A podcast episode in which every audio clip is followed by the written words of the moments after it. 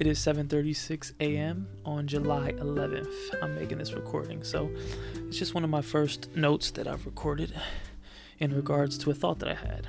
Um, recently, I watched the movie Spider-Man: Far From Home, and I found myself loving the movie a lot, like more than I usually would. So I really wanted to understand, and something was pulling at me. Like I knew that there was something more to this movie than what I felt initially. So, as I'm reflecting on the movie and I go to see it my second time, um, it really hits me hard that I see a parallel with myself and Peter Parker. Now, this isn't a review of Spider Man in any way, shape, or form. This is to speak more on the parallel that I've caught within the timeline of the story. So, to summarize things before getting into depth, um, I'm Peter Parker. No, uh, yeah, kinda. So, one of the biggest things that happened to me in my life was uh, the fact that my grandfather died when I was a teenager, somewhere around 15, 16 years old. Maybe freshman year, eighth grade, I can't really remember. Um, so, as I'm watching the movie, I'm watching uh, Spider Man who had a father son like relationship with Iron Man, and him dealing with the fact that he wants to be a normal kid at a teenager, but he's been endowed with this great responsibility of being a superhero. And the conflict of him trying to push his responsibility to the side so that he can live a quote unquote normal life. Now, how I can relate is I looked up to my grandfather like a superhero to me, he was uh, Tony Stark in a way. I grew up always looking up to him and the man that he was. I've heard horrific stories about his past, but nothing that made me truly believe it in my heart of hearts because that's who he wasn't as a man towards me. That's not who my grandfather was towards me. And um, to me, he was a superhero, and that's who I saw as my grandfather. Like Peter Parker, who grew up idolizing uh, Tony Stark or looking up to him as his hero because he was one of the Earth's first heroes. He uh, might have fantasized a lot about being like Tony Parker. So as you watch the MCU's uh, version of Tony Stark, Iron Man, and Peter Parker's Spider Man, you see this different dynamic where Tony Stark takes Peter Parker under the wing and he trains him. And of course, we all know in the uh, end game, Tony Stark dies. So, at my young teenage years, I grew up loving my grandfather. He was a warm, compassionate man, someone who knew how to teach the scriptures about the truth at a high level. Every time he spoke, I could watch him captivate the person he's speaking to. Although he spoke and preached in Spanish, a language that I don't speak, um, it always enticed me to watch him preach, even if I had no idea what he was talking about. His hand gestures, his motions, he had a power. Um, knowing the truth was something he took full advantage of, and he clearly understood the art of teaching. And to me, I didn't realize how much I admired that specific uh, skill set or power. Um, but looking back at it, I clearly do now because of the man I am today. Um, so he passed away when I was 15. And I remember when he first passed, I clearly felt like I wanted to be one of Jehovah's Witnesses and learn the truth and preach the truth the way he preached the truth um, to bring that same kind of joy into my life. Um, but at that age, I wasn't ready for that kind of responsibility, that kind of commitment. I always told myself in the future I'd pick up that responsibility, but for now, I just want to be a normal kid. It wasn't soon after before I tried to uh, put the truth away completely by telling my mother that I didn't want to go to the meetings. I just wanted to play basketball and leave it as that and just be a quote unquote normal kid. Um, so, as I keep going and I keep thinking and paralleling, you watch the film, and Spider Man is constantly being reminded of the hero he knows he needs to be, the hero that Tony Stark believed him to be. Tony Stark took him under his wing, made him an Avenger, uh, taught him a lot of different things in a father like figure. Same way with my grandfather. All his life he spent picking up me and my brother individually, spending time with us, teaching us in his broken English uh, how much power there was in serving Jehovah God and teaching the truth. And it all started with learning who Jehovah is in the first place. So, as a child, I would have a whole bunch of conversations with him that I had no idea what his aim was or what he meant or what he was trying to get at. But now that as a grown man, that I've taken up that responsibility full fledged, I know exactly what he's talking about. I know exactly what he was trying to do. He was planting seeds. The same way I catch myself spending individual time with my nephews and doing the same thing by planting seeds in their hearts. My grandfather did to me. He took me under the wing and he was trying to teach me the truth subtly and tactfully so that I could one day pick up the responsibility of learning the truth myself and becoming what I viewed in my eyes as a hero, like he was. So, as Spider Man goes through the movie, he is constantly reminded by things that he sees uh, that remind him of Tony Stark. There's murals, people can't stop talking about him, people are making videos about him. And it was the same thing for me. As long as I ignored my responsibility to learn who Jehovah was and then teach that to other people, I could I was always constantly reminded of this idea that uh, you know my grandfather left behind a beautiful legacy that at one day that I would hope to fulfill hopefully uh, step up into his shoes. And Peter Parker was just trying to go to this class trip be a normal kid have uh, a girlfriend with Mary Jane and have this very normal lifestyle. But as the movie progresses you watch him be burdened with this idea of picking up the mantle or uh, picking up the responsibility that Tony Stark gave him. Now Peter Parker receives glasses uh, called Edna, or Eden, or Edna, uh, Edith, maybe. Even in death, I'm still the hero. Yeah, Edith, I think was the name. I'm not too sure. Doesn't really matter. But to me, the glasses represented the truth. So he gave him this uh, highly technological gift so that he could then use it to step into the role of the responsibility of being this huge superhero, not just your neighbor, neighborhood Spider Man, but someone who at great lengths would be an avenger and a protector of Earth as a whole. The glasses came with a message saying that uh, you know who to choose, or you know who's the next Iron Man, or something of that nature, basically giving him uh, the idea that he's choosing him to be the next Iron Man. So this is too much for him to ask or offer. I remember taking the ride to Florida and uh, taking a Bible and reading Revelations and getting straight to it. And the book of Revelations is a deep prophetic book that was way too deep for me to comprehend. So, the first book that I choose to read in the Bible is Revelations, and you read about dragons and fires and wars in heavens and all this prophetic symbolism that at a young age I had no idea was, and it seemed very overwhelming to me. Likewise, in the film, when he puts on the glasses, uh, Edith, he is overbearing by the power in which it presents itself with. He tries to delete a picture from his classmate's phone, and it almost mistakenly uh, destroys or kills the person in the bus. Not his intention, way too much power for him to accept way too much responsibility for him to accept. So, at some point in the film, he tries to pass on the responsibility because he didn't want to take in the responsibility. I wouldn't necessarily say that I passed on the responsibility to anybody in my life, but I definitely put it down.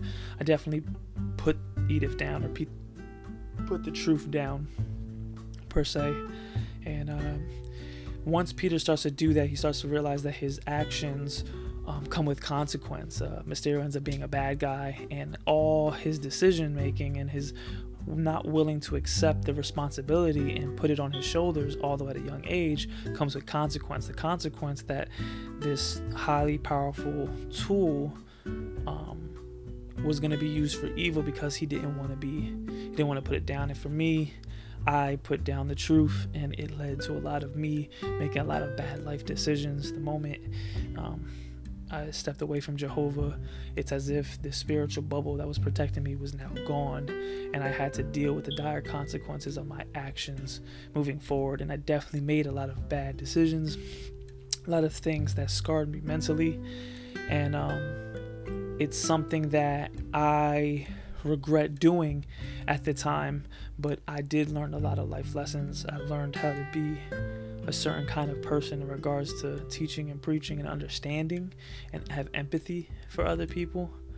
And that's something that I needed to learn. I wish I would have put, picked up the truth at 15 when my grandfather passed away, reached out to an elder, and took the truth on for my own. At that point, I was still innocent and clean, and it would have been a beneficial for for me to do. Likewise with Spider Man, as I'm watching the film, his actions come with dire consequences, and now he puts all his friends at risk. And I think about all the people that I could have helped teach about Jehovah as a youth and affected their lives in a positive way, but I spent so much time being selfish, so much time worrying about just me being a normal kid and me just having quote unquote having fun and just not being so serious.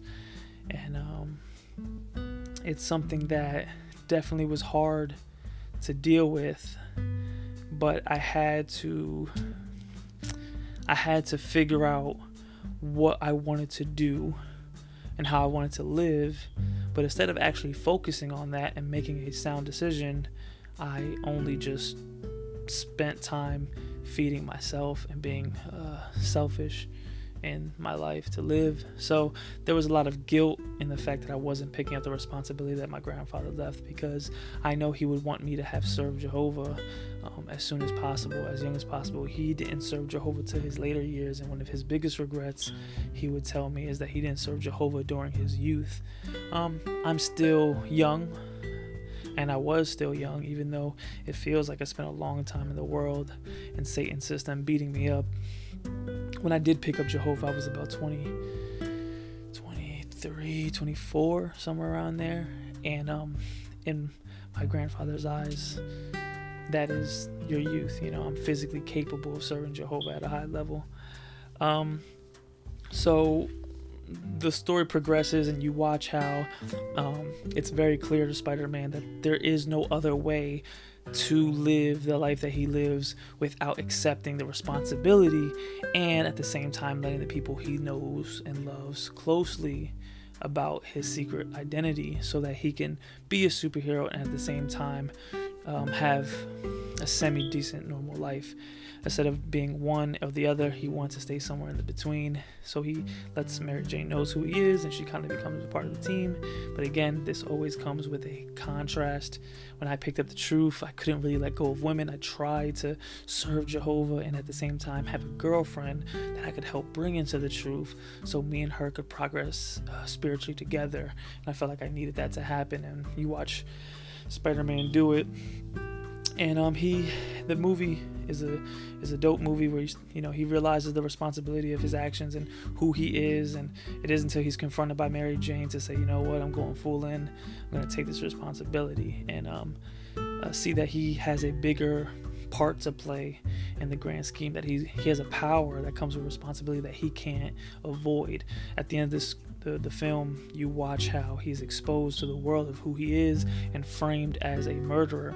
Um, so likewise when i finally put down uh, the world or a female um, and took jehovah serious on my own forefront i definitely can relate to the fact that uh, my theology or what i believe in regards to the truth of the scriptures um, is perceived to the outside world as something that is uh, poisonous, something that doesn't allow you to have freedom. I'm attacked for my beliefs on a, call, a constant basis. I don't.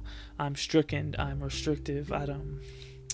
There's a whole bunch of things that are put onto a person who takes uh, the mantle of being a Jehovah's Witness, someone who takes that responsibility and realizing that there is a superpower for it. For every person who ever looked at me some type of way for my beliefs or felt like I was radical or extreme based on uh, the stance that I took, knowing that there is a creator and that he does have a way of life that he wants you to live, and there are steps to being one of his worshipers, um, you lose people. You lose a lot of people. Peter, at that very moment, I'm pretty sure, lost a lot of people except for his inner circle who knew his identity and knew what he was trying to do. And for me, I had get, built a new family, and coming in the congregation, I was blessed to help people like Oscar and Adam come to the truth and be the person to a degree that my grandfather was. I know exactly why my grandfather preached the truth the way he preached the truth. I know if if my nephews saw me preach to someone in the street, they would see the same conviction, love, and passion about preaching that I saw my grandfather. And my life became a lot more uh, simple and happy because of the decisions that I made. So, this responsibility in the end, had I picked up earlier, would have caused me a lot less pain. But picking up at some point in general was the best overall thing to do for myself. And um, it's it's a powerful dynamic. It's amazing how the human mind uh, works you know, you you watch a film, you like it, and you don't even realize why you really like it and why it has such a deep, profound meaning to you. It took me to meditate on the film of what uh, parts of the film I drew to the most that made me realize that I liked it because it mirrored uh, my situation with my grandfather in such a way. So it's not identical, and obviously, I'm not. Uh, I don't idolize my grandfather. I just look up to him in a spiritual way, but the parallels are pretty uh, deep to me. So I've enjoyed watching this film. It's probably a film I watch over and over again, and um, it's been a pleasure having to be able to record this experience and um, just kind of give you my thoughts about uh, my coming to the truth and how I was burdened with. Uh, with the responsibility of knowing that Jehovah is a real God that should be served. And it's proof that it's the right thing to do because my grandfather was a happy, uh, joyous man, someone that was honorable and um, powerful in speaking, all characters and quality traits that makes